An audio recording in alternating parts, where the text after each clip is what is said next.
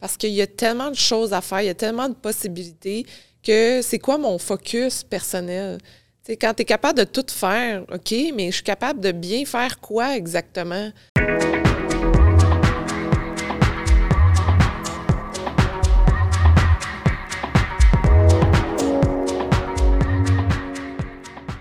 Bonjour tout le monde, bienvenue à Tout le monde a toujours raison avec mes acolytes Jean-Pierre Vaillancourt et Luc-Étienne Gagnon. Je me suis pas trompé, hein? On a comme invité aujourd'hui euh, rédactrice, auteur euh, Sophie Montmini. Bonjour. Euh, ben, bienvenue, Sophie. C'est cool de te recevoir. elle a un parcours super intéressant et le résultat de ce parcours-là est encore plus intéressant. Son nouveau livre sorti au mois d'août, si je ne m'abuse. Euh, Imparfaite, qui est un roman. Donc, euh, encore une fois, bonjour Sophie, euh, bienvenue à Tout le monde a toujours raison. Merci de me recevoir, je suis vraiment excitée. Je suis comme entourée de trois gars, un petit peu, un petit peu stressée. Je sais pas trop qu'est-ce qui va se passer. Ah, bon, ben, j'espère qu'on va bien te traiter. Je connais ton chum, fait qu'on va faire attention. Donc, moi, c'est ça. J'aimerais ça parler un petit peu de ton parcours parce que je trouvais ça super intéressant comment tu es arrivé à l'évolution, de devenir auteur. Je veux dire, tu as toujours été dans l'écriture, tu es rédactrice, euh, journaliste. Donc, euh, parlons un petit peu de, d'où ça vient, euh, cette passion-là de l'écriture. Puis. C'est ça, c'est toujours de comprendre c'est quoi le début de cette passion-là, parce que je pourrais partir du cliché de quand j'étais jeune j'écrivais des histoires, puis je m'enfermais dans ma chambre, puis j'ai découvert ça dernièrement dans le placard chez mes parents où j'avais comme plein de petites histoires inachevées, des trucs comme ça. Fait que je peux dire que oui, ça a parti de là, euh, mais de là à dire que. Le déclic. Oui, le déclic. Euh, au départ, moi, je voulais m'en aller en cinéma. C'est pour ça que euh, je suis venue étudier à l'Université de Montréal. Étudié en cinéma, mais le côté scénarisation m'a tellement, tellement accroché qu'il y a quelque chose que je voulais de plus en plus développer euh, au niveau de l'histoire, mais euh, je voyais pas vraiment d'avenir dans ce milieu-là dans le temps. Je, vais dire la fameuse phrase de dans le temps. C'était quand même complexe de se développer euh, dans le milieu euh, du cinéma à ce moment-là. Encore plus pour les femmes, j'imagine aussi. Encore plus pour les filles. Puis je, l'ai essayé, puis c'était, c'était vraiment pas facile. Donc, je voyais pas euh, comment j'allais me démarquer, comment j'allais faire ma place ou si j'allais le faire, ça allait être extrêmement, extrêmement, extrêmement difficile. Euh, puis j'avais pas nécessairement encore le, bagage puis la solidité aussi au niveau de mon, caractère. Puis de, je me connaissais pas assez bien pour dire que j'allais me débattre là-dedans puis que j'allais faire ma place. Et puis c'est correct parce que ça m'a amené sur le fait que j'allais étudier en journalisme. Puis de là a découlé vraiment l'ouverture des portes du, milieu des médias. Euh, du fait que j'étais une geek, fait que depuis que je suis jeune, euh, je code des sites web, je. Pardon, je, je m'intéresse au web et tout ça, aux médias sociaux. Euh, fait que quand je suis arrivée dans le milieu du journalisme, le web commençait. Puis personne, aucun journaliste voulait vraiment s'y frotter, puis personne ne comprenait trop trop. Fait que moi, la porte était grande ouverte. Donc, les gens euh, de différents milieux médiatiques m'accueillaient, faisaient bon ben on veut mettre des choses en ligne, puis ça a l'air que t'es bonne là-dedans. Euh, fait que ça a fait que moi je me suis fait beaucoup beaucoup de contacts comme ça. J'ai travaillé dans plusieurs en tant que pigiste dans plusieurs euh, médias pour éventuellement me spécialiser en mode parce qu'il n'y avait pas beaucoup de journalistes en mode. puis j'avais une passion très encore maintenant, même si je participe plus nécessairement au milieu de la mode comme tel, ça m'intéresse toujours. J'ai toujours une fascination pour le milieu créatif de la mode. Euh, fait que les deux se sont mis ensemble, journaliste, mode. Puis euh, je suis rentrée dans le milieu des médias, journaliste écrit euh, comme ça. Fait que, ma, question par rapport à ça, parce que tu parlais, bon, tu es un peu geek, tu es rentré, tu faisais des sites web. Nous, on s'est connus sur les réseaux sociaux, justement. Est-ce que tu crois que, dans ton cas particulièrement, tu sais, on, euh, hors donc, là, on a parlé un petit peu du thème blogueuse. que mhm. Tu dis, ouais, je suis pas une blogueuse, je suis une journaliste, puis c'est vrai. Ouais. Mais tu as été quand même, tu as, eu des blogs, tu as été blogueuse quand même. D'ailleurs, tu avais un blog qui était quand même très populaire. Ouais. Euh, est-ce que tu crois que ça, cette avenue numérique-là, t'a aidé à monter cette réputation-là? Oui, vraiment. Ouais. Ben, en fait, c'est que ça prouvait que j'étais capable de faire la, la, rédaction web, qui est différent de la rédaction journalistique papier. Euh, puis j'étais capable de me débrouiller. Euh, souvent, quand on arrive dans le milieu du web, c'est qu'on porte plusieurs chapeaux. Donc, non seulement on va faire la rédaction, on va faire la mise en ligne, on va coder, on va faire des infolettes, on va s'occuper des médias sociaux, on va faire la programmation de posts, on va créer des photos, on va. Tu sais, il y a tellement de choses à faire. Puis moi, par mon chapeau d'entrepreneur qui aime bien faire plein, plein, plein d'affaires, c'était pas un problème pour moi de rentrer dans ce mode-là, de faire OK, bien, il y a, pas grand Il y a tellement de choses à faire, mais il n'y a pas grand monde qui veulent le faire ou qui peuvent le faire ou qui savent le faire. Bien, moi, je vais l'apprendre fait que j'ai, je peux dire qu'une partie de ma carrière, je l'ai vraiment appris. Euh, sur le web. Sur, le web, sur le tas, euh, tu sais, à essai-erreur. Euh, évidemment, je faisais pas vraiment d'essai-erreur rendu dans les médias, mais plus comme blogueuse. tu sais, j'ai essayé YouTube, j'ai essayé Twitter, j'ai essayé Pinterest, j'ai tout essayé pour pas tant pour moi me faire une, une réputation de maintenant on parle d'influenceurs, mais vraiment pour toucher à tout, pour comprendre tout. Puis quand je suis arrivée dans le milieu des, médias, par exemple euh, à TVA Publication, ben dès qu'on me parlait de OK, mais fait que Pinterest, ça sert à quoi? Mais je sais, je sais comment ça marche, je sais quoi, pourquoi qu'on le ferait, pourquoi qu'on le ferait pas? Et comment embarquer dans des discussions comme ça. Donc, puis que ça ait du leverage aussi, que, que, que, ça ne peut pas juste publier puis qu'après ça, ça meurt là. C'est ça. Puis ma voix était respectée parce que les gens, euh, non seulement moi, je, le travaillais, tout ça, mais de l'autre côté, je m'instruisais énormément. Je faisais de la recherche, je regardais, moi, je le dis toujours. Je... Le côté journalistique. Oui. Ça a toujours été. Et puis, si on parle de mon roman, c'est ça aussi que j'ai. Encore maintenant, je suis en écriture pour un autre c'est le côté journalistique pour moi qui est super important, qui m'amène à, pousser les discussions plus loin, à, aller voir plus loin. Je m'intéresse toujours à, ce qui se passe ailleurs dans le monde. Oui, je regarde ce qu'on fait ici. Mais. Euh, Désolé. mais ce que je dis, c'est qu'en fait, euh, pour moi, c'est ce qui est important, c'est de voir aussi ce qui se passe ailleurs. de dire, ben moi, je regardais beaucoup les États-Unis. Dans le temps, on regardait beaucoup le Japon. On parce que beaucoup sur le web au Québec. Zéro. on était. Euh, et moi, quand je... c'est drôle de parler de ça maintenant parce que ça fait partie de notre réalité. Mais dans le temps, euh, juste de, dire, c'est, ça serait important de faire des vidéos. Tout le monde me regardait, faisait, ben ça sert absolument à rien. On retirera absolument rien du vidéo. Alors que le podcast maintenant, tu l'enregistres en vidéo. Euh, mais souvent, quand on regarde ailleurs, on voit que certains endroits sont rendus plus loin dans l'évolution de ce que nous, on fait ici. Euh, puis ça nous permet d'apprendre de eux, qu'est-ce qu'ils font de pas correct, qu'est-ce que nous, hmm. on pourrait faire mieux, euh, des fois avec des budgets moindres? Comment qu'on peut, très souvent, tout le temps. Oui, parce qu'on est bon là-dedans, justement, parce qu'on est, souvent, c'est ça qu'ils nous disent, même dans les, tu parlais du cinéma tantôt, très créatif parce qu'on n'a pas de moyens. Fait qu'on on, est capable de faire des trucs avec, avec trois fois rien, pour arriver souvent au même résultat d'une grosse production qui, qui, a de l'argent euh, qui leur sort par les oreilles. C'est drôle, je viens de voir euh, j'ai mis ça, c'est intéressant ce que tu dis là, vraiment intéressant parce que je viens de voir justement euh, une personne qui faisait un commentaire ou un reportage sur ce sujet-là, où est-ce que avant il y avait les ABC movies, puis maintenant il y a juste les A puis les C movies. Mm. Fait que euh, tous les Reservoir Dogs ou les gros films d'impact émotif n'existent plus à cause de justement ça. Il y a plus les budgets sont rendus ou très faramineux ou ça va être un indie film avec pas de budget du tout, mais il n'y a plus le petit budget, là, celui à 15-20, désolé, mais c'est ça, c'est un petit budget, 15-20 millions. Il n'y a plus ces films-là.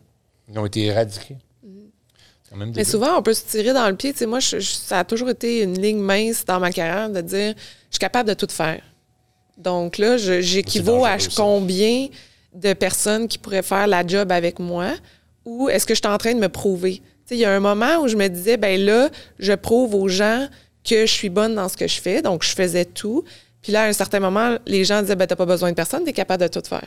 Donc, pourquoi qu'on débloquerait un budget? Puis c'est un peu ça que j'essaie de mettre aussi dans, mon roman, c'est de dire, ben c'est correct de se prouver, c'est correct de faire sa place, c'est correct de se faire entendre puis de se montrer. Mais de l'autre côté, il faut apprendre à euh, se respecter puis à comprendre c'est quoi nos limites, dans quoi on est bon, sur quoi on devrait focuser, d'aller chercher des gens autour de nous qui vont nous aider à monter. tu viens de le faire avec ton podcast, si on reprend cet exemple-là, tu peux tout faire, mais est-ce que c'est ça qui va être la meilleure chose pour pousser plus loin ta création, pour pousser plus loin ton projet? Exactement. Tu viens, dans le fond, Oui, mais vas-y. tu sais, tu viens dans le fond, je comprends, c'est tu viens qu'à.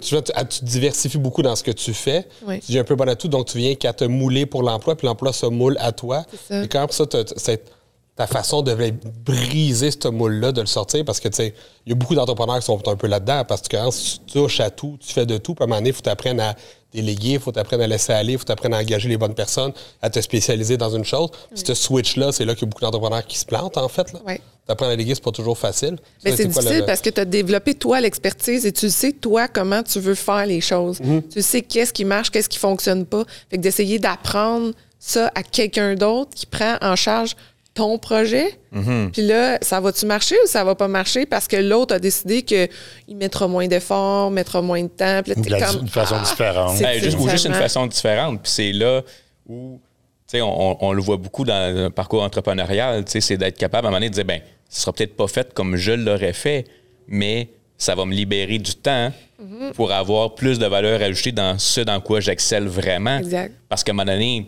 il y a 40 heures dans une journée, dans, dans, Il y a 40 heures dans une une journée. journée. Voilà.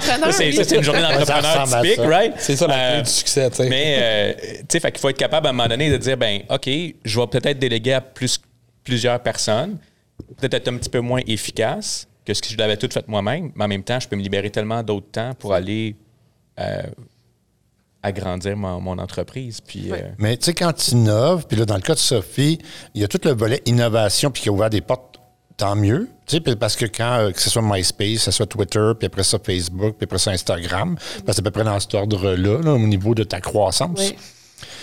Quand nous, euh, quand toi et moi, on a commencé sur Twitter, tu sais, on avait des gens d'envergure qui nous suivaient parce que Twitter était nouveau. Fait que moi, j'ai été dans mes amis Twitter, j'avais Yoko Ono qui me suivait, j'avais j'avais du monde important qui me suivait. Marimé, on, on, euh, toi, moi, une Ouais. gang, on se lançait des messages euh, juste avant le show, après le show. euh, euh, fait que, tu sais, au niveau de, de- de- de- de- des responsabilités, ben, quand tu innoves dans ce domaine-là, il n'y a personne d'autre qui sait comment le faire. Tu es en train de le découvrir toi-même. Ouais. Tu n'as pas le choix de, le faire tout toi-même. Oui. Puis c'est de savoir quand est-ce que euh, tu arrives à la ligne où est-ce que tu peux plus. Oui. Right? Puis c'est aussi de se dire, ben comment moi je veux me développer parce que aussi, on peut se perdre. Moi, je me suis perdue là-dedans. Parce qu'il y a tellement de choses à faire, il y a tellement de possibilités que c'est quoi mon focus personnel? Sais, quand tu es capable de tout faire, OK, mais je suis capable de bien faire quoi exactement? Parce que un moment donné, moi, je t'ai rendu à bien faire pas mal tout, mais est-ce que c'était excellent? Est-ce que c'était le meilleur que je pouvais faire? Probablement pas. C'était juste, tout, tout était bon. Mais là, un moment moi, je me perdais. Je me dis, mais qu'est-ce que j'aime là-dedans? Pourquoi je fais ça, là? Où est-ce qu'on s'en va? Je, je, com- je comprends plus. Il y a tellement de variantes, il y a tellement de possibilités que euh, moi, mon pas de recul, il est arrivé beaucoup trop tard. C'est là que moi, je me suis perdue. Puis souvent, ce que je dis aux gens qui, commencent, que ce soit en tant qu'entrepreneur ou, ou jeunes dans le milieu, de dire, bien, comme toucher à tout, essayer de comprendre comment tous les chapeaux fonctionnent, mais un donné, perdez-vous pas là-dedans parce que vous allez perdre ce pourquoi vous êtes passionné. Vous allez perdre la flamme, vous allez perdre le pourquoi vous voulez faire ça, puis où est-ce que vous voulez vous en aller là-dedans? Et puis parlons-en de ça, je ne vais pas te couper, mais parlons-en de ça. Euh, là, on a parlé de tes débuts euh, euh, en tant que journaliste autonome, blogueuse, réseaux sociaux. Quand désolé. Quand est-ce que le shift s'est fait ou comment s'est fait le shift entre justement de rentrer après ça dans les publications comme TVA? ce cheminement-là, comment il s'est fait? Bien, il s'est fait en, en- je pense, au moment où le web euh, explosait et que euh, les gens de type, on dit médias traditionnels, euh, savaient qu'il fallait qu'ils devaient prendre ce, ce tournant-là, ne savaient pas comment le faire et que c'était extrêmement épeurant. Parce que le- il y avait l'épée de Damoclès qui se disait, ben bientôt, là, vous allez être désuet. Tu sais, c'était toujours ça. Vous allez être désuet, vous allez être désuet. Ce qui n'est pas le cas, parce que tout le monde peut trouver toujours sa façon de s'en sortir. Mais il y a eu un moment où c'était faut embarquer dans le bateau web. Qui connaît le web? Ben, il y a Sophie. J'étais à TV à publication, puis juste, qui connaît le web? Ben, il y a Sophie. Fait que alors, j'ai été vraiment à un bon moment, au, au bon endroit. Et, moi, je me suis donnée à fond comme si c'était ma business. J'étais une entrepreneur dans une business qui était TVA Publication, qui était québécois. Qui est énorme, là. Qui est énorme. Une infrastructure de, de fou. C'est ça. Puis, euh, fait que moi, je suis rentrée là-dedans, puis je me suis donnée pour développer, pour aider euh, les, les magazines à se mettre sur le web. Puis, euh, tellement, tu sais, que ça, dans le temps, quand moi, je développais ça, le web pour le magazine Clin d'œil, c'est devenu énorme. dans, le succès de ce site web-là était énorme.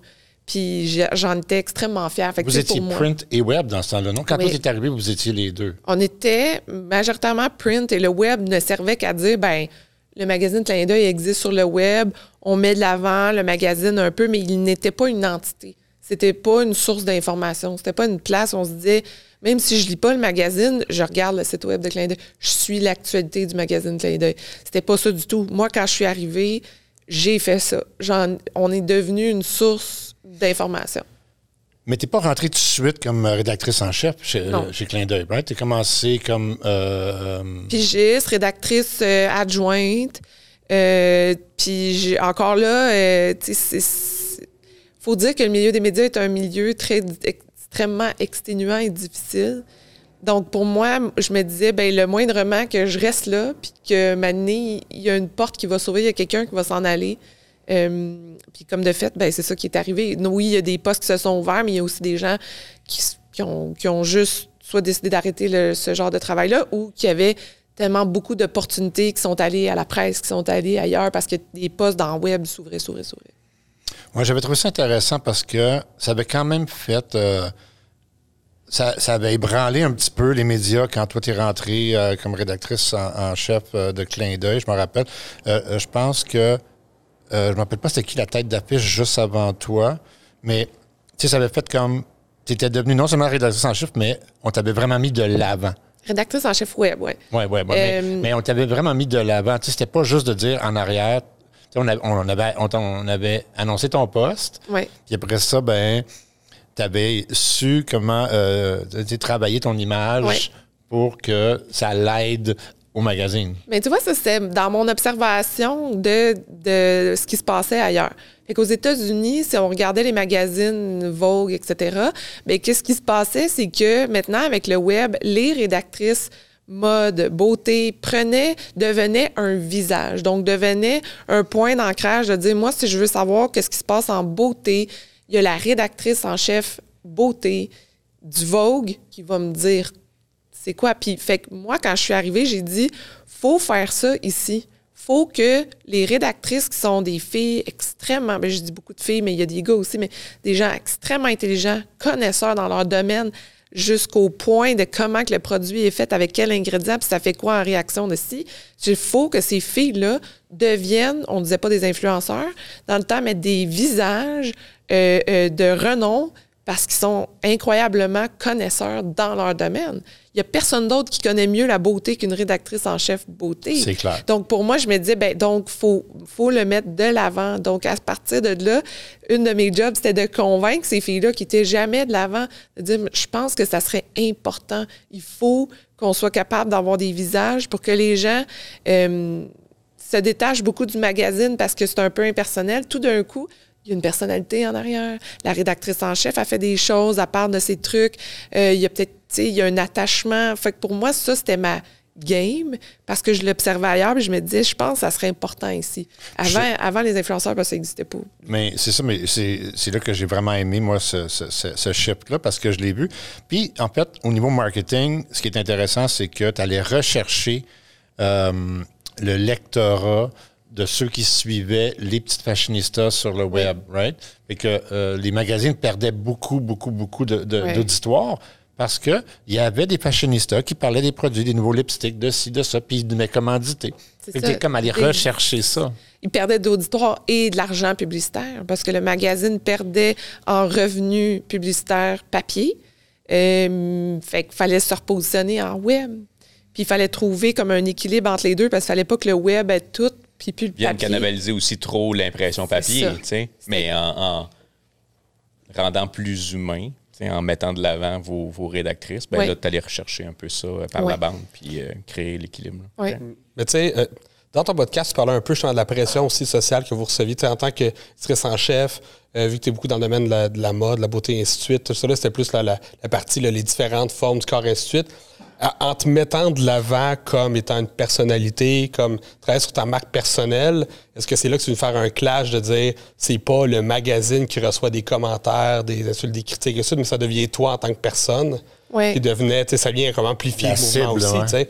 Ça vient personnaliser, ça vient... euh, Ça vient personnaliser, mais dans le temps, justement, quand moi je l'ai amené, comme les influenceurs n'existaient pas, euh, ce- cette espèce de personnalisation-là et de dire que c'est moi qui va prendre les mauvais commentaires, ça n'existait pas. Puis, évidemment, la, la sphère maintenant média a tellement évolué que maintenant, ce n'est que, que ça. Je veux dire, le- la, le- la personne d'opinion est autant importante que le média maintenant. Oh oui, littéralement, c'est Puis les chroniqueurs aussi. C'est ça, c'est extrêmement important. Puis de dire qu'ils reçoivent tous les commentaires négatifs et tout, et deviennent un visage de cette publication-là. Moi, ça, je commençais à le vivre et je trouvais ça. euh, pour moi, c'est c'est- ça. Je trouvais, je savais pas comment, euh, voyons, me démarquer ou comment m'affirmer là-dedans. Moi, je suis quelqu'un qui va, qui est plus introverti, qui va prendre son temps pour réfléchir. Donc, quelqu'un qui va me rentrer dedans avec un commentaire ou, ouais, mais là, telle opinion, telle affaire, telle affaire. Je, je suis pas, c'est pas ma place ou c'est pas comme ça que moi je vois les choses. Fait que, euh, oui, ça en devient une pression extraordinaire parce que d'un côté, le public demande des choses de façon totalement euh, soit erronée ou, ou totalement correcte. C'est correct de demander des choses. Mais le rédacteur devient en sandwich parce qu'il est pris entre le fait que le public euh, le reconnaît, donc c'est lui le visage de la chose, de, que ce soit du journal ou du blog, ou, mais qu'en arrière, il y a beaucoup d'autres choses qui sont pas on les voit pas, on sait pas que ça existe, mais c'est beaucoup eux qui vont prendre les décisions. Que le rédacteur devient comme l'espèce de bouc émissaire, mais c'est pas nécessairement lui qui fait toutes les décisions. Il va avoir une influence, puis son, son, son travail est extraordinaire et super important, mais c'est pas lui qui va faire tous les changements. Fait qu'on peut pas leur demander à eux de prendre tous les virages en deux secondes. Ah parce non, c'est certain. Ça mais c'est- existe pas. C'est ce que le public s'attend parce que le- on voit toujours tu sais, la, la, la pointe iceberg, on voit pas ce qu'il y a derrière, tu sais, dans le sens Ouais, que le travail le public voit ouais, ouais. ah telle personne s'affiche et telle personne supporte tel article ou s'occupe de ça, donc ça doit être son opinion à elle. C'est ça. Puis tu sais, puis le- ben là, les réseaux sociaux, c'est peut-être un petit peu en moins. en ce moment, suite, ouais, là. c'est ça. Mais là, ça lien indirect en aussi, pire. là, ça va de pire en pire. Puis, Oui. euh, Oui, Mais l'influenceur, une- excuse-moi, mais l'influenceur peut quand même se tourner rapidement. Si le public, un moment donné, dit, ben moi, je t'appuie plus parce que tu, je sais pas, là, je vais parler, exemple, de la fourrure. Tu mets de l'avant la fourrure, puis nous autres, on est contre ça. L'influenceur peut dire, OK, ben là, euh, j'arrête. Puis c'est tout, c'est fini. Mais un- une publication, une business, euh, si ça fait partie de ses financiers, si ça fait partie de la production, c'est, ben là, euh, du jour au lendemain, on peut pas faire, ah, OK, c'est beau, on arrête. Donc, tu sais, c'est- c'est c'est un plus l'espèce gros de... bateau à revirer de Ouais, bord. là. Tu sais, c'est Des fois, il y a des implications financières, c'est des commanditaires, c'est des, des- des collaborateurs de longue date. Fait que tu peux pas non plus dire structure OK, on- on, tire la Euh, plug euh, sur un whim, ce que peut se permettre de faire un influenceur parce que il implique juste sa propre personne. il, y a, tu sais. il y a aussi, puis d'ailleurs, l'influenceur aujourd'hui a, a- a une mauvaise perspective par rapport à ça, mais il y a aussi le fait que pour une publication, c'est ce qui est affiché qui est important. Et donc, même s'ils ont 3 millions de lecteurs qui ont que ça ne leur dérange pas, s'ils ont 20 000 qui ne les lisent pas, mais qui ont décidé de bitcher, c'est- ce qui est c'est ce qui est lu, right? C'est ce qui est affiché. Fait que, euh, on met de côté les 2 millions qui sont satisfaits, puis on se concentre sur les 20 000 qui ne le sont pas. Malheureusement, aujourd'hui, les influenceurs pensent de la même façon, mais tu, parlais de la pourreur. Les gens devraient s'assumer un peu plus parce que souvent, les haters, c'est même pas ceux qui te suivent. Tu sais, mais euh, ça, c'est une autre histoire, là, mais, mais les publications, c'est ça, ils ont une pression haute. C'est- Les, les autres médias vont se concentrer à publiciser le fait que 20 000 personnes taillissent. Pas que 2 millions de personnes t'adorent. Oui, oui, mais souvent, c'est que nous, on, n'est pas au courant de ça. Puis le commentaire négatif va venir nous détruire. Puis tu sais, je dis l'influenceur peut se retourner vite, mais l'influenceur va avoir aussi euh, tout l'impact personnel. Hmm. Parce que quand tu es dans une entreprise, puis que tu as 50 000 euh, mauvais commentaires, mais tu as une équipe quand même en arrière. Tu as du monde en marketing qui vont faire comme OK, attends, comment qu'on gère la situation, c'est quoi notre message, comment qu'on fait ça? L'influenceur, il est tout seul. Puis s'il a fait comme une bourde un mané, parce que je sais pas, il y a pas, ou, c'est même pas une bourde, mais que d'autres le considèrent comme une bourde, lui va le prendre tout personnel. C'est extrêmement dangereux aussi. On pourrait parler de l'anxiété au niveau des influenceurs, des gens qui sont toujours en ligne c'est de plus en plus flagrant et de plus en plus important de le mettre de l'avant parce que c'est des tout le monde est humain dans toute cette chose-là. Puis la personne décide bien de mettre ce qu'il veut de l'avant. Il n'est pas obligé d'étaler toute sa vie privée puis d'expliquer tout de long en large aussi qu'est-ce qui se passe dans sa vie pour s'assurer que tout le monde soit content. Il n'y a personne qui le coach à ce niveau-là non plus. Dans le sens que les influenceurs, ils vont puis ils ont une évolution souvent fulgurante, puis là, ils se font face à ça, puis il n'y a personne qui les a entraînés à faire face à ça. Il n'y a personne qui leur a dit, OK, tu sais, dans tel scénario, fais telle chose, ou prends du recul, ou c'est comme, ah, fait qu'ils pensent, tu sais, l'ascension est belle, mais une fois tu arrives, à, arrives à un certain niveau où est-ce que la claque, a fait mal. D'où l'entourage qui est extrêmement important, puis d'où le toujours continuellement euh, s'informer puis de, de, de s'éduquer sur les choses. sais, comme moi, j'ai pas étudié en marketing, mais je, je connais assez, j'ai lu assez de choses pour comprendre ne serait-ce que le langage du marketing. Puis si des fois j'arrive dans des meetings que je comprends pas, je vais faire attendre un petit peu, je en sortant, je vais aller prendre des notes, je vais essayer de comprendre parce que si ça fait partie de ma job, c'est ça qui me ramène mon gagne-pain, il faut, bien que je comprenne euh, la game. Mais c'est ça qui est épuisant. C'est que maintenant, ça n'arrête jamais parce que les médias sociaux évoluent tout le temps. Le, le AI, on parle du AI, mais c'est comme ça évolue tout le temps. Que quand tu es toute seule ou une entreprise a de la difficulté à suivre ou si tu es toute seule, tu es toujours en train de courir après la nouvelle affaire. Mais tu penses pas aussi qu'aujourd'hui, tu dis oui, il y a une infrastructure en arrière euh, sur certaines entreprises, mais moi j'ai comme l'impression qu'en ce moment, ces entreprises-là délaissent un petit peu leurs communicateurs puis les laissent seuls dans leur merde un petit peu. Ça doit dépendre des entreprises. Parce que moi, je suis certaine qu'il y en a qui, maintenant, avec toutes les discussions qui ont été euh, mises sur la table dans les dernières années, je suis certaine qu'il y a des entreprises qui prennent ça à cœur. Puis, c'est peut-être pas celle qu'on pense. Puis oui, il y en a sûrement d'autres qui laissent aller puis qui les entourent pas. Mais tu sais, après ça, c'est une gestion interne qui, doit se remettre en question aussi. Mais je pense qu'ils ne sont pas outillés encore. je veux dire, y a, tout le monde apprend. Mais parce que ça va trop vite. Aussi, exact. Mais parlons-en de ça, parce que dans ton évolution, justement, euh, euh, tu as, frappé ce mur-là. Euh, c'est quoi l'éveil que tu as eu au niveau professionnel? On, parlera aussi du mur personnel, mais... Parle-moi du mur. quel mur tu veux que je parle? ben, ben, en fait, ta remise en question professionnelle. Ouais. Quand j'ai donné ma démission. Ouais. Ben, je pense que c'était, je, l'ai effleuré un peu tantôt, c'est de se dire, mais pourquoi je suis là? sais, moi, je vais embarquer dans un projet parce que je tripe puis j'aime les choses. Puis à un moment donné, si je me perds comme j'ai fait vraiment intensément pendant très longtemps, euh, sais, c'est, ben, tous les signaux corporels et, et mentaux étaient là, puis je les, je les écoutais pas, puis je les regardais pas. Euh, puis je me disais, ben non, ben non, faut, faut let's go, let's go. L'espèce de, mentalité de dire on travaille fort, fait qu'un moment donné, je vais y arriver. Là. Ben là, moi, j'étais toujours là-dedans, mais constamment, tout le temps. Et en évoluant maintenant dans le milieu des médias, c'est que ça n'arrête jamais. Fait que je pouvais jamais arrêter. Parce qu'il y avait toujours une opportunité. Puis je me disais, ben non, mais là, il faut qu'on la prenne celle-là, puis il faut qu'on avance, puis là, on faudrait faire ça. Fait que ça n'arrêtait jamais. Puis euh, je me suis retrouvée dans des positions extrêmement difficiles où moi, je voulais faire des choses, où j'entendais l'intérêt de la société de vouloir changer. Moi, je suis arrivée dans un moment où euh, euh, on, commençait à parler de diversité corporelle. Ça n'existait pas vraiment dans le temps, ce, ce, mot-là. puis dans le milieu de la mode, c'est un sujet extrêmement important et touché. Euh, mais pour moi, c'était super important d'en parler, puis quitte à se casser la gueule, mais au moins écouter le monde. Comme, OK, on a fait une photo, c'était peut-être pas OK, attends, comment qu'on peut changer les choses? Euh, puis on m'avait donné ce mandat-là parce que on savait que ça s'en allait dans, ce mouvement-là. Mais quand on parle de ça, c'est comme je peux prendre le, le, mouvement, je peux prendre le mandat, mais si personne autour veut bouger, là, tu peux te brûler rapidement. Puis moi, c'est ce qui est arrivé. Moi, à j'ai fait comme moi, je peux bien me donner à 100 là, sauf que là, si je me donne à 200% puis même à ça, il- ça bouge pas. Euh, Tu pédales dans le vide. tu pédales dans le vide. tu sais. Puis j'étais comme, ben, dans le fond, là, moi, je suis en train de me brûler, puis je suis en train de mettre ma santé totale sur la ligne pour pourquoi exactement? C'est comme un éveil. l'entreprise derrière suit pas. C'est pas tant que l'entreprise, c'est que c'est toute l'industrie. au complet. Sais, maintenant, on en parle encore, mais je parle pas de l'industrie au Québec, je parle de l'industrie Mondial. mondiale. OK? Fait que là, ouais. faudrait, que moi, je change l'industrie mondiale avant que, tu sais, à un moment donné, ça en devient. Tu peux faire tes petits pas, tu peux tout changer. Puis, je veux dire, il y en a qui vont avoir cette passion-là, puis euh, que ça va être ça leur, leur mandat de, la- de leur vie, tu sais. Puis, je les encourage à, à continuer là-dedans. Moi, ça ne l'était pas.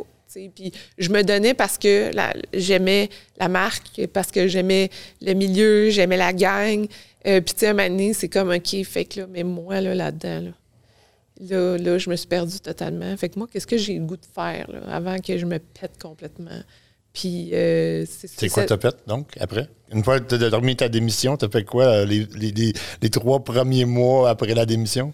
Toi- ouais, tu Non, veux non, mais j'avais une petite question avant qu'on switch au prochain. Ouais. Non, vas-y, vas-y, ben, vas-y. J'imagine que là, tu parlais de, tu sais, justement, il faudrait que le monde entier change, poursuive un peu le mouvement, puis toi, tu étais un peu précurseur là-dedans, mais j'imagine qu'au-delà de tout ça, tu as aussi une notion de stress, d'anxiété, d'avoir la charge mentale, de tu te couches le soir, de dire, bon, ça va être quoi la prochaine photo, ça, c'est-tu trop, c'est-tu pas assez, qu'est-ce que Oui. je vais recevoir comme critique, comme ci, comme ça? Tu te retrouves un peu seul au combat là-dedans, Ouais. de personne pour déléguer cette partie-là, pour t'aider dans ce processus-là. Puis ça, ce stress-là, il doit être énorme. Là. Parce que ça doit même genre de choses qui doivent empêcher de dormir des fois parce que ça va dans le public. Une fois que c'est lancé, c'est lancé. Ouais. C'est le web, tu peux changer, mais le web n'oublie jamais non plus. Tu sais, c'est comme un tout Ouais, tranchant. ben, justement, dans mon roman, ben, je l'ai mis en scène ce moment-là où euh, ils vont faire un, un photoshoot, puis le mandat est clair supposément avant, puis finalement, tout, tout change. Et puis, euh, la fille est extrêmement stressée. Puis c'est drôle parce que dernièrement, quelqu'un a fait une critique de dire que, voyons donc, euh, la fille est stressée, là, comme, c'est pas réaliste, toutes ces affaires-là.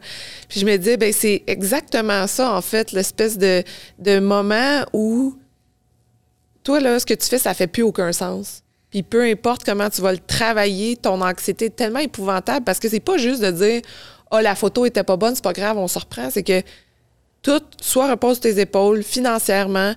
Oui, c'est une photo, mais ça fait 50 que tu fais, qui à chaque fois, c'est pas nécessaire, pas correct, c'est pas ça, les commentaires, le, le changement, ta job est sur la ligne.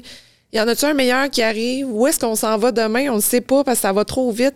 C'est comme toutes ces choses-là qui, un moment donné, pètent. Puis, tu on parle d'un magazine, mais tu je pense que ça peut se décliner dans bien des jobs, tu Ah que, que t'es comme pas capable d'un moment donné de faire comme, OK, on peut-tu juste chill, là? Puis, que c'est quoi, là, notre point maintenant, là, tu sais? Fait que, ouais, tu sais, je pense que ce point-là, souvent, euh, de, de prendre un pas de recul, euh, on l'avait pas pantoute. Ben, je Puis, pense ça. puis on, on, a, on a la difficulté à le prendre, ce pas de recul-là. Et pourtant, c'est la chose la plus importante parce que c'est ça qui va faire qu'après, on est plus solide. On est-tu correct? Parfait. travaille pas Où pour est-ce qu'on rien. s'en va? Puis qu'on travaille pas pour rien. Travaille Mais dans y le beurre. a-tu un côté là-dedans, tu sais, de peur de décevoir, de dire, ben, tu sais, euh, qu'est-ce que, si moi je le fais pas, qui va le faire à ma Ouais. place? Puis, euh, tu sais, j'ai l'impression que des fois, souvent, les gens restent dans des postes, restent dans des relations, euh, restent dans toutes sortes de positions, même si l'envie puis là, même si ça leur convient plus, parce qu'ils disent, mais qu'est-ce que les gens autour Vont dire? Ou ça va être quoi mon leg si moi je pars là? Voilà. Tu sais, des fois, je compare ça un peu euh, quand tu es au casino. tu sais, C'est pas parce que tu es, gagnant ou tu es perdant. là, C'est comme, c'est le temps de partir, c'est le temps de partir. Puis de continuer, ça ça changera rien sur ce qui vient de se passer avant. Ouais. faut juste un moment donné que tu sois capable de dire, OK, on, on fait, on fait la coupure parce que sinon, c'est moi qui va péter aux frettes. Là, Puis euh, c'est comme mettre ton masque dans l'avion avant de mettre celui aux autres. là. Les gens s'oublient, puis ils mettent les masques à tout le monde, puis finalement, ils tombent au combat. Puis quand tu es prise dans l'entreprise, puis dans ce, ce flot-là, c'est que tu veux tout sauver. Puis tu- toi, tu, tu, tu comprends plus. Tu, ouais, mais tu te quoi? Toi, tu t'écoutes plus tout. Puis ce manque de confiance-là en toi, ce manque de juste de dire, moi, là, en ce moment, là, je suis qui là-dedans? là? Mais juste de prendre ce moment de pause-là, t'as pas le temps. ou Tu, tu penses que tu n'as pas le temps. tu te. Moi, je me suis cassé la jambe. J'ai pas eu le choix de me prendre une pause. Puis c'est là que ça a fait comme ça marche pas. Puis quand je suis revenue, je voyais tout ça, puis j'étais là, ouh, non. Je veux-tu rembarquer dans ce trou-là? Ben, j'ai essayé.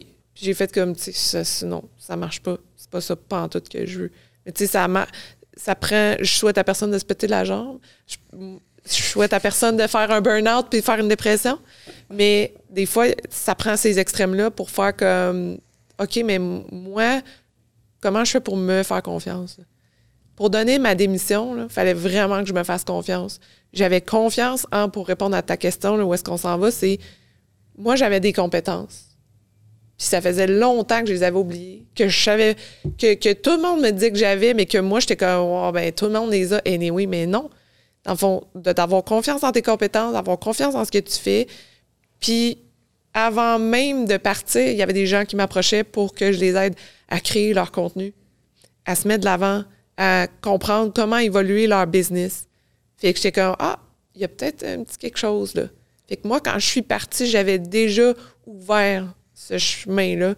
Puis j'avais une entreprise que je mets pas vraiment de l'avant parce que je fonctionne beaucoup de bouche à oreille, où j'aide des petits entrepreneurs, où j'aide des gens solo à bien se positionner puis à comprendre comment se mettre de l'avant selon eux leur champ d'expertise. Fait que moi, avec toute l'expertise que j'ai, Là, on parle de principalement de stratégie de contenu. stratégie de contenu, mais c'est de guider l'entrepreneur dans toutes ces affaires-là qui peuvent être épouvantables pour un entrepreneur ou un solo entrepreneur. Tu sais, des- moi, j'ai des, des conférenciers, par exemple, qui sont comme, mais moi, il faut que je me mette de l'avant, mais il faut que je sois sur 50 000 affaires? Ou c'est quoi mon message? Comment je fais? C'est de, de ramener ça tu sais, au simple. C'est important, ça, parce que très souvent, ce que j'ai réalisé, c'est que dans la volonté de vouloir être partout puis de créer un auditoire, on oublie notre personnage principal, on s'oublie. C'est plus nous qui parlent, c'est, c'est la réflexion de qui on pense que les gens veulent Ouais, entendre. c'est ça. Je trouve que c'est triste. Mais c'est parce qu'il y a souvent ce message marketing de dire OK, fait qu'est-ce que l'audience aime? Puis c'est bien, mais de l'autre côté, si on fait juste faire ce que l'audience aime, ben l'audience aime bien des affaires. Puis du jour au lendemain, elle peut aimer une autre affaire. Fait que là, faut-tu changer toute la compagnie?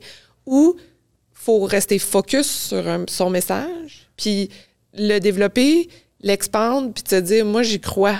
Puis comment je peux le faire? Puis jusqu'où je peux aller avec ça sans m'acharner sur quelque chose qui ne marchera pas? Il y a bien des petits tweaks, puis il y a des essais-erreurs, mais il faut être capable d'avoir... Moi, j'agis plus en tant que consultante de ce côté-là maintenant. Mais quand je suis partie, j'aidais beaucoup toute une entreprise à- sur toutes les plateformes. Maintenant, moi, c'est vraiment une consultation de j'embarque là-dedans, comment tu veux le faire, comment tu veux te développer, qu'est-ce que tu as, c'est quoi toi? C'est quoi toi? Qu'est-ce qui te fait triper, là? Ouais. Puis, à partir de là, qu'est-ce qu'on fait? Surtout que, tu sais, il y, a de- il y a de plus en plus de contenu. Tu sais, L'œil de l'auditoire devient de plus en plus aiguisé, même inconsciemment. Mais, tu sais, D'être proche de ses valeurs, de ce que tu veux. Tu sais, Le monde le sent, l'authenticité. tu le sens des fois. Quand tu regardes, en fait, quelqu'un qui vient parler un peu de soit succès- son histoire à succès et autres, mais tu sens qu'il y a un petit côté fake des fois derrière. Tu sens que, ah, c'est ce qu'il veut. que je- tu sais, C'est il pense que c'est ce que je veux entendre. Tandis que quand tu arrives sur tu, tu te frappes à de l'authentique, tu sais, ça, ça frappe beaucoup plus, puis tu t'en rends compte. Oui, oui. Oui, parce qu'on est. En fait, c'est presque bon là, qu'on est inondé par toute cette fausse représentation-là, parce que ça fait que les vrais se font discerner plus rapidement. Ben oui, c'est ça. Ouais. Mais, mais c'est vrai, tu as, raison. Tu sais, je veux dire, euh, moi, euh, que tu me parles du char que tu conduis puis de la montre que tu portes euh, n'est pas gage de succès. Right? Tant mieux, je vais la remarquer ta montre, mais tu pas obligé de Je m'en veux dire, tu vas la remarquer l'avance, ça, je veux dire. c'est sûr, mais euh, surtout moi. Mais, mais tu sais, c'est- c'est ça. Le principe, c'est euh, tous ces gens-là, toutes ces fausses personnes-là. Puis tu sais, un exemple très, très populaire en ce moment, c'est Andrew Tate. Right? Andrew Tate, qui est euh, une personne qui a été connue pour plein de discours euh, misogynes, euh, des, opinions extrêmes, mais qui ont été pris dans des clips. Là. Il a été cancellé, puis là, le monde a commencé à gratter dans le contenu. Puis là, c'est drôle, il y a plein de monde qui le détestait, qui sont comme, ben, OK, c'est... Oui, il y a eu des snips négatifs là-dedans, mais euh, peut-être qu'il y a de l'intéressant. Peut-être qu'il n'est pas entièrement tort. Le gars, il est quand même super intelligent. Le gars, quand même, s'il est quand même ça, right? Andrew Tate vient pas juste de se faire arrêter pour trafic humain? Ça, c'est une autre histoire, mais, mais c'est parce que- c'est le même gars. Tu sais, ben, si tu fouilles, dans le fond, c'est un bon mais- gars parce que mais- c'est des bonnes personnes qui trafiquaient. Je- Mais pas, je suis pas en train de dire Non, que c'est une bonne personne. Non, non, c'est pas ça. Je crois. OK. Je pense, je pense que c'est parce que tu t'en vas complètement ailleurs. Puis ça, c'est une des grosses erreurs qu'on a en société en ce moment. C'est qu'on juge une personne que sur son négatif. Puis il y a plein de monde qui ont amené énormément à la société, right? qui étaient des trous de pète. Là. Non, non, t'as raison. T'sais, on, on enlève beaucoup l'œuvre à cause que la personne a fait quelque chose, Ouais, puis on cancelle l'ensemble. Mon point n'est pas tant sur le personnage, mais plus sur la profondeur du message puis le paraître. Les gens se sont concentrés sur le paraître. Lui, il s'est poussé avec le paraître. Oui, c'est ça, j'étais pour dire, parce que là, Mais c'est pas lui qui s'est poussé avec le paraître en passant. Parce que si vous savez la stratégie de marketing en arrière de ça, c'est que lui a dit à ses, à ses followers, qui étaient déjà très, très présents, il avait dit Je vais vous payer par post que vous faites à mon sujet. Fait que c'est eux qui choisissaient les clips. Ils allaient dans ces choses, puis eux clippaient. mais c'est quand même un contenu qu'il a dit et qu'il a fait. Oui, oui, c'est ça. Mais hors contexte, pas- clippé. euh, Ouais. Mais je- comme encore une fois, là, je, je, je Ouais, ne- n'excuse pas le personnage. là. C'est pas ça que je fais. C'est un exemple parmi tant d'autres. là. Ben, c'est parce que c'est le plus populaire en ce moment, right? oui. Puis ce que j'essaie de dire, c'est ce que tu propages, tu sais, c'est pas obligatoirement ce que tu es de un.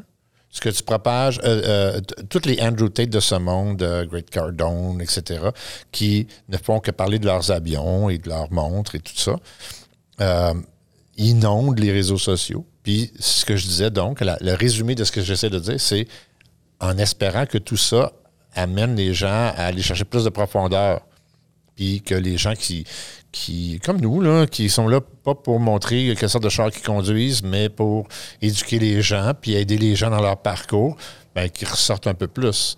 Mais malheureusement, en ce moment, on est comme inondé par ces gens-là. Puis mon argument par rapport à Andrew Tate, c'est plus le message qui a été poussé, puis le jugement sur les messages a été basé sur un contenu très précis, shortened. Puis il y a des gens qui ont changé d'opinion sur, sur certaines valeurs d'Andrew Tate, certaines d'autres non.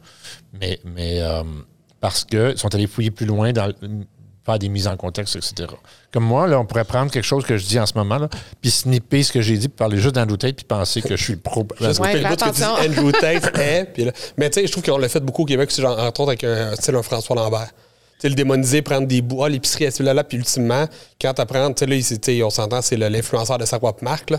Donc, tu le vois, il est un peu partout, puis tu vois plus ses valeurs core, comment il. tu sais, comment il, navigue tu sais, avec Ouais, les gens. exactement. Puis il a l'air d'une personne très terre à terre, très. euh, j'ai appris à l'apprécier à travers son contenu, tandis que ce qu'on reçoit en termes de justement, tu sais, ce que les médias veulent faire apparaître, et ainsi de suite, c'est différent. Ben, il a probablement dû évoluer en tant que mais il a personne. mais énormément évolué, Au-delà là. de ça, il y a quand euh, même le. Quand Ben, tu Il y a, prends il y a- un il y a le clip qui fait vendre. c'est ça. Tu sais, puis faut que tu frappes. Puis c'est fait que c'est évidemment, tu vas prendre le truc le plus controversé que la personne a dit pour amener Ben oui. les gens à lire ton article. Après ça, ben, quand tu t'intéresses à ce que la personne dit dans son ensemble, tu dis OK, mais est-ce que ça reflétait réellement comme l'ensemble de. tu sais, puis des- c'est ça. Quand c'est pris des fois un peu hors contexte ou. euh, Ben, Il y a sais. tellement de contenu, on se fait bombarder que le monde s'arrête au titre ou à l'abstract de Non, mais trois c'est ce lignes. Ah, mais c'est la ça. course On au clickbait qui Ben, c'est ça, exactement. C'est ça qui fait que, dans le fond, on veut la course au clickbait qui, dans le fond, on va arriver, on va lire l'article, c'est pas nécessairement ça le titre. On Mhm. veut juste choquer. Donc, le, le questionnement est, mais c'est fait, qu'est-ce qu'on veut faire avec tout ça? Puis, c'est-tu vraiment nécessaire? tout? Exactement. Oui, puis des gens qui vont s'arrêter au titre, qui iront pas plus loin, puis que là, qui se forgent des opinions. euh, tu sais, puis on Oui, l'a vu pendant la pandémie, ça a été comme Oui, suramplifié. là, mais les des- médias le savent, ça. ah oui, c'est une game qui joue dans tous les sens. Puis, tu sais, c'est- c'est la même affaire qu'au niveau des photos, des clips vidéo. de- tu joues cette game-là, ben, à un moment donné, ça se peut que tu te brûles. Fait que qu'est-ce que toi... C'est pour ça que je reviens toujours à toi. Là-dedans, là, qu'est-ce que tu veux faire? Que- Très bon comment tu veux te mettre, te positionner dans tout ce monde-là? Tu veux-tu devenir populaire? Tu veux 30 000 followers? Fait que tu te dis, je vais faire du clickbait pour que ça marche. Fait que, puis, un moment donné, je montrais à quel point je suis un- une bonne personne ou whatever. Ou tu veux faire comme mais moi, mon core, ma business, mes affaires, ma vision, c'est ça. Puis que je devienne populaire ou pas, c'est pas nécessairement important. Mais ce que je suis fait, c'est en accord avec mes valeurs. Fait qu'au départ, là, qu'est-ce que toi, tu veux mettre de l'avant? Puis probablement, ça se peut que ça te prenne bien plus de temps que l'autre qui a fait du clickbait. Ça se peut que tu aies moins de l'argent que cette, cette personne-là ou que ce média-là. Mais éventuellement, peut-être que toi, tu vas durer plus longtemps. Ton focus va être meilleur, tu vas t'expandre en mieux. tout cas, ça, tu vas sûr. être plus heureux. Tu sais, à la base, on veut-tu tout? L'objectif, c'est d'être heureux puis d'être dans le bonheur. C'est ça, c'est ça qu'on vend plus. En fait, on vend plus le bonheur. Ben, on, vend, vend- ben, on n'a pas besoin de le vendre. On veut pas, c'est pas à vendre, c'est de se poser soi la question. Moi, c'est cette, résolution-là que j'ai pris, de dire peu importe ce que je vais faire, que ça en devienne populaire ou pas, c'est plus, ça fait plus partie de mon langage. Ouais. Je veux, je veux, puis c'est super pertinent tout ce qu'on se dit, mais l'autre côté, c'est que c'est pas nous, anyway. Fait que ces gens-là ont fait ces décisions-là, puis ils se ramassent dans la marde ou pas. C'est eux qui ont, décidé oui. de prendre ce chemin-là. Tu, tu- you, you sleep in the bed you made. Là. Tu, sais, tu, tu- dors dans le lit que tu as fait. C'est ça. Fait qu'à la base, clair. ben moi, j'en ai fait des erreurs, j'ai évolué, j'ai appris bien des affaires, je vais refaire d'autres erreurs. Mais au jour le jour, ce que je fais dans mes journées, j'essaie d'être le plus près de mes valeurs à moi. Peu importe si quelqu'un va me dire Hey Sophie, si tu écris un livre là-dessus, là, c'est clair que tu vends le million. Ça va être super. Je vais faire comme Ah, je- OK. Je pourrais faire le million, mais comme je vais être pas fière de ce que je fais. Ou ça va être tout croche, ou ça va être poche. Ça que je veux faire. Ça Ouais, fait ce sujet-là me parle-tu vraiment, puis c'est-tu vraiment de ça que je mets de l'avant? Parce qu'après ça, il va j'en parle. Dans l'industrie de la musique, tu sais, quelqu'un qu'il faut qu'il change son style pour devenir populaire, puis ouais, mais j'aime pas ça, le pop. tu Ah ouais, le cookie- le un artiste cutter. dans, dans, dans, dans un courant donné, puis là, tu me demandes de switcher juste pour que je vende plus de disques, puis faire des tournées, puis ouais, mais tu sais, fait qu'à quel point, à un moment donné, je veux dire, je veux Tu peux ou pas. Ben, c'est ça. C'est de dire, je fais-tu le compromis que ou je continue là-dedans? à faire ce que je fais, puis, ben, Mais tu fais-tu de la musique aussi par- parce que tu, te, tu communiques tes émotions à travers ta musique ou est-ce que tu es un performeur? Parce que ça, c'est aussi, ça, ça, ça- ça joue beaucoup. J'aimerais qu'on qu'on commence à parler un petit peu d'Imparfait, Oui. ton livre, euh, parce que en fait, tout ça mène vers Imparfait. Oui. Peux-tu nous donner un petit euh, synopsis d'Imparfait, puis, puis c'est quoi... euh, c'est quoi la, motivation derrière l'écriture de ton, de ton roman? Bon, le, synopsis, l'histoire d'Imparfaite, c'est une jeune rédactrice euh, d'un magazine de mode. Ah, ah, Est-ce que c'est une autobio? Je sais pas. Euh, qui, dans le fond, euh, décide de vouloir évoluer là-dedans et a un grand rêve de devenir rédactrice en chef mode du magazine et veut un grand succès. Puis elle est entourée de plusieurs amis qui, développent, qui se développent dans le milieu de la mode, photographes, euh, youtubeurs et, et tout. Et euh, ben, ils apprennent que pour atteindre le succès, c'est peut-être pas si facile que ça. Puis ils peuvent peut-être se perdre là-dedans. Euh, et comment qu'ils vont réussir à atteindre leur objectif, ben là, et est-ce qu'ils vont y réussir, je vous laisse le découvrir. Euh, mais mon questionnement en arrière était beaucoup euh, basé sur tout ce qu'on se dit, c'est pourquoi qu'on a besoin de briller dans le regard des autres. Puis ma- mon questionnement, c'est c'est pas nécessairement positif, c'est pas nécessairement négatif. Euh, je me suis beaucoup intéressée euh, au côté philosophique de ce besoin de l'humain, d'être vu, d'être entendu, d'être regardé, d'être pris au sérieux. Euh, ce qui m'a aidé aussi à aller chercher tout le côté très superficiel de pourquoi qu'on veut devenir populaire. Mais tu sais, au bout du compte, ça revient toujours un peu à la même réponse dans tout ça, c'est qu'on veut, euh, on veut exister. Ouais. On veut se faire entendre. Puis euh, j'avais beaucoup aimé, euh, il y avait un mime sur Internet dernièrement qui disait bon, ben en 2023, euh, tu sais, on atteint, je sais pas trop combien de millions sur, euh, milliards sur Terre, 8, 8 milliards. On est rendu 8 milliards. Euh, Puis il y avait un mime de toutes, à peu près 10 femmes extraordinaires chanteuses qui criaient toutes en même temps à la fin d'un show. Mais tu sais, c'est toutes des voix extraordinaires, mais elles faisaient toute une espèce de, de show par elles-mêmes, tout en même temps. C'était de la cacophonie.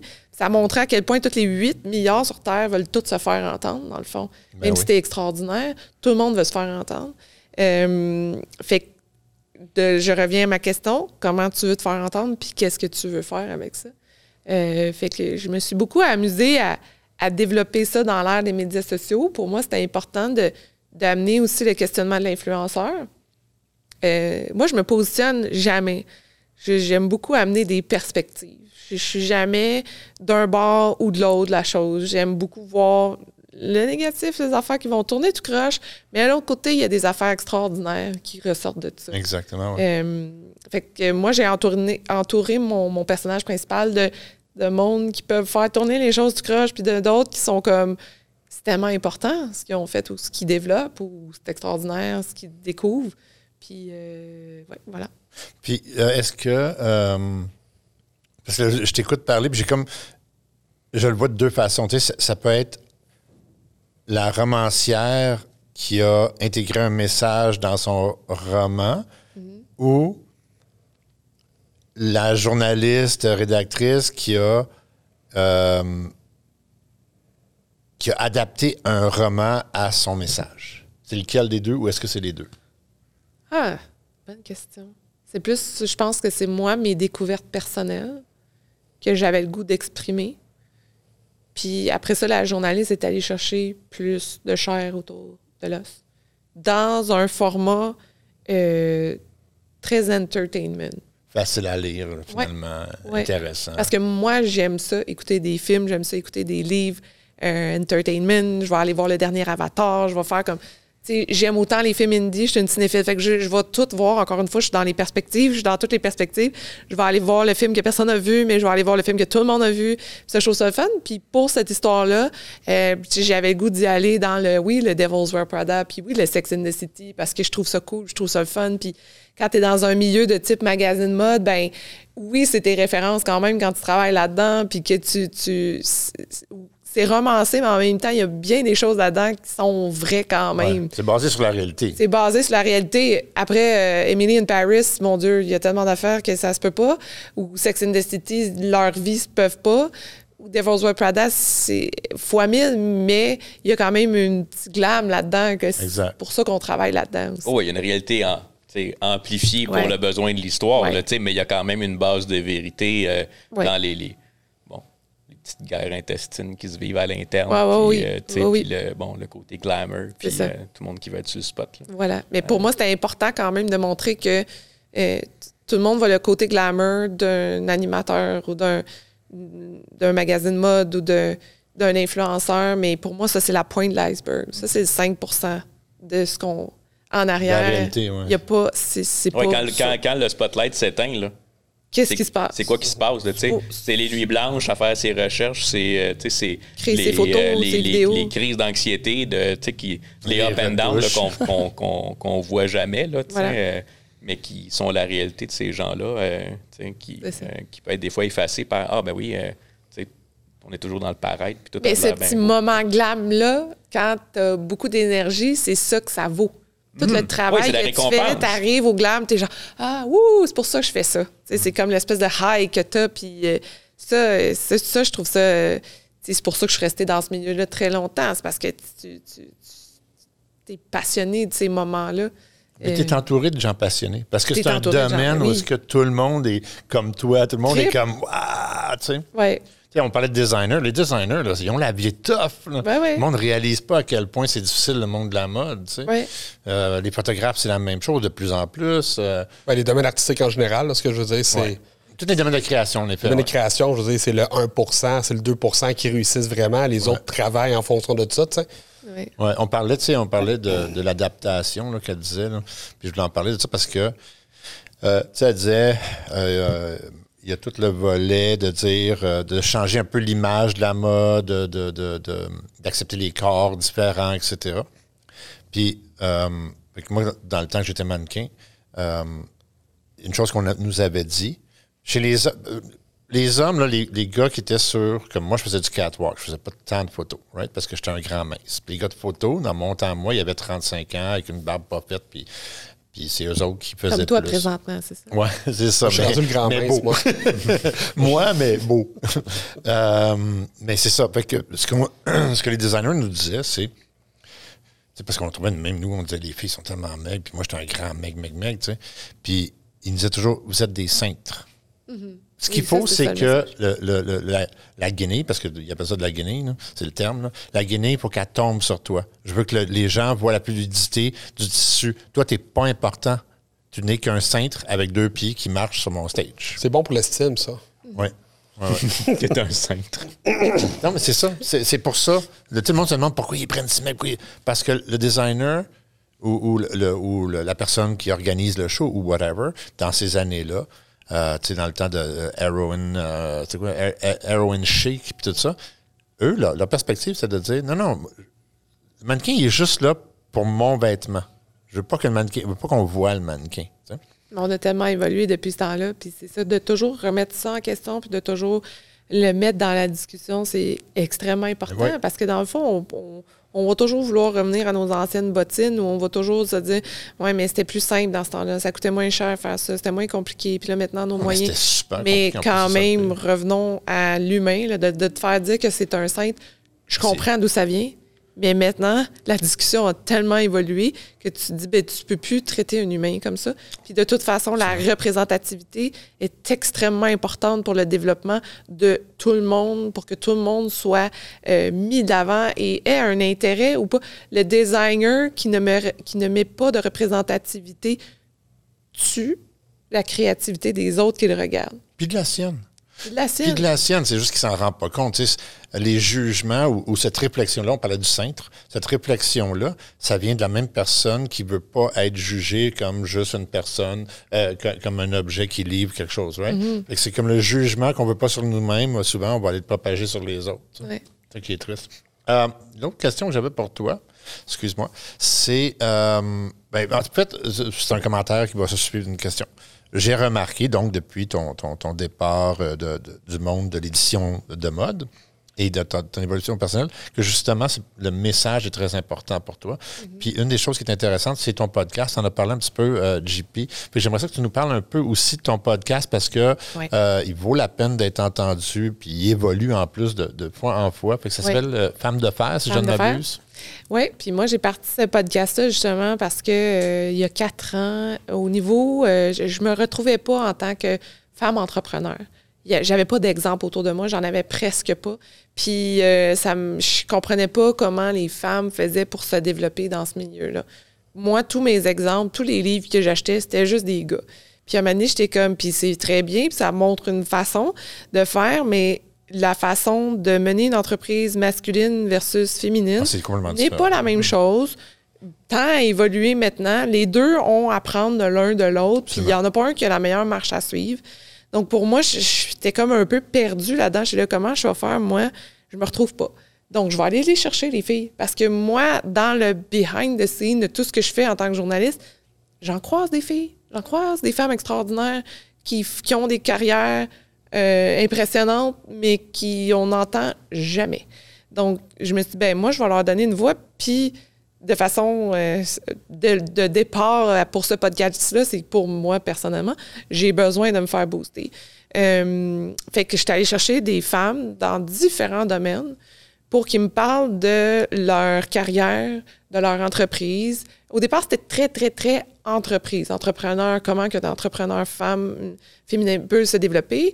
Euh, maintenant, c'est plus large au niveau de la carrière, au niveau du, du développement créatif. Tu sais, je, je vais faire des entrevues, oui, avec des artistes aussi féminins.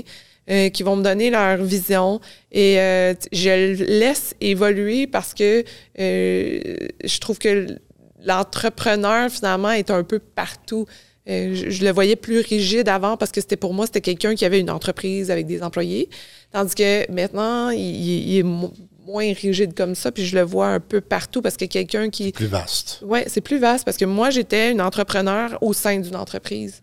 Euh, puis j'avais cette mentalité-là qui a fait évoluer euh, d'une certaine façon l'entreprise dans laquelle j'étais. Fait que euh, pour moi, c'est maintenant le, le podcast euh, met des femmes euh, extraordinaires, mais de tous les milieux, différentes carrières, euh, différentes visions aussi pour, euh, pour pousser cette conversation un peu plus loin. Puis on le trouve donc, ton podcast, sur euh, donc Femme de fer, Ouais, sur Femme de fer.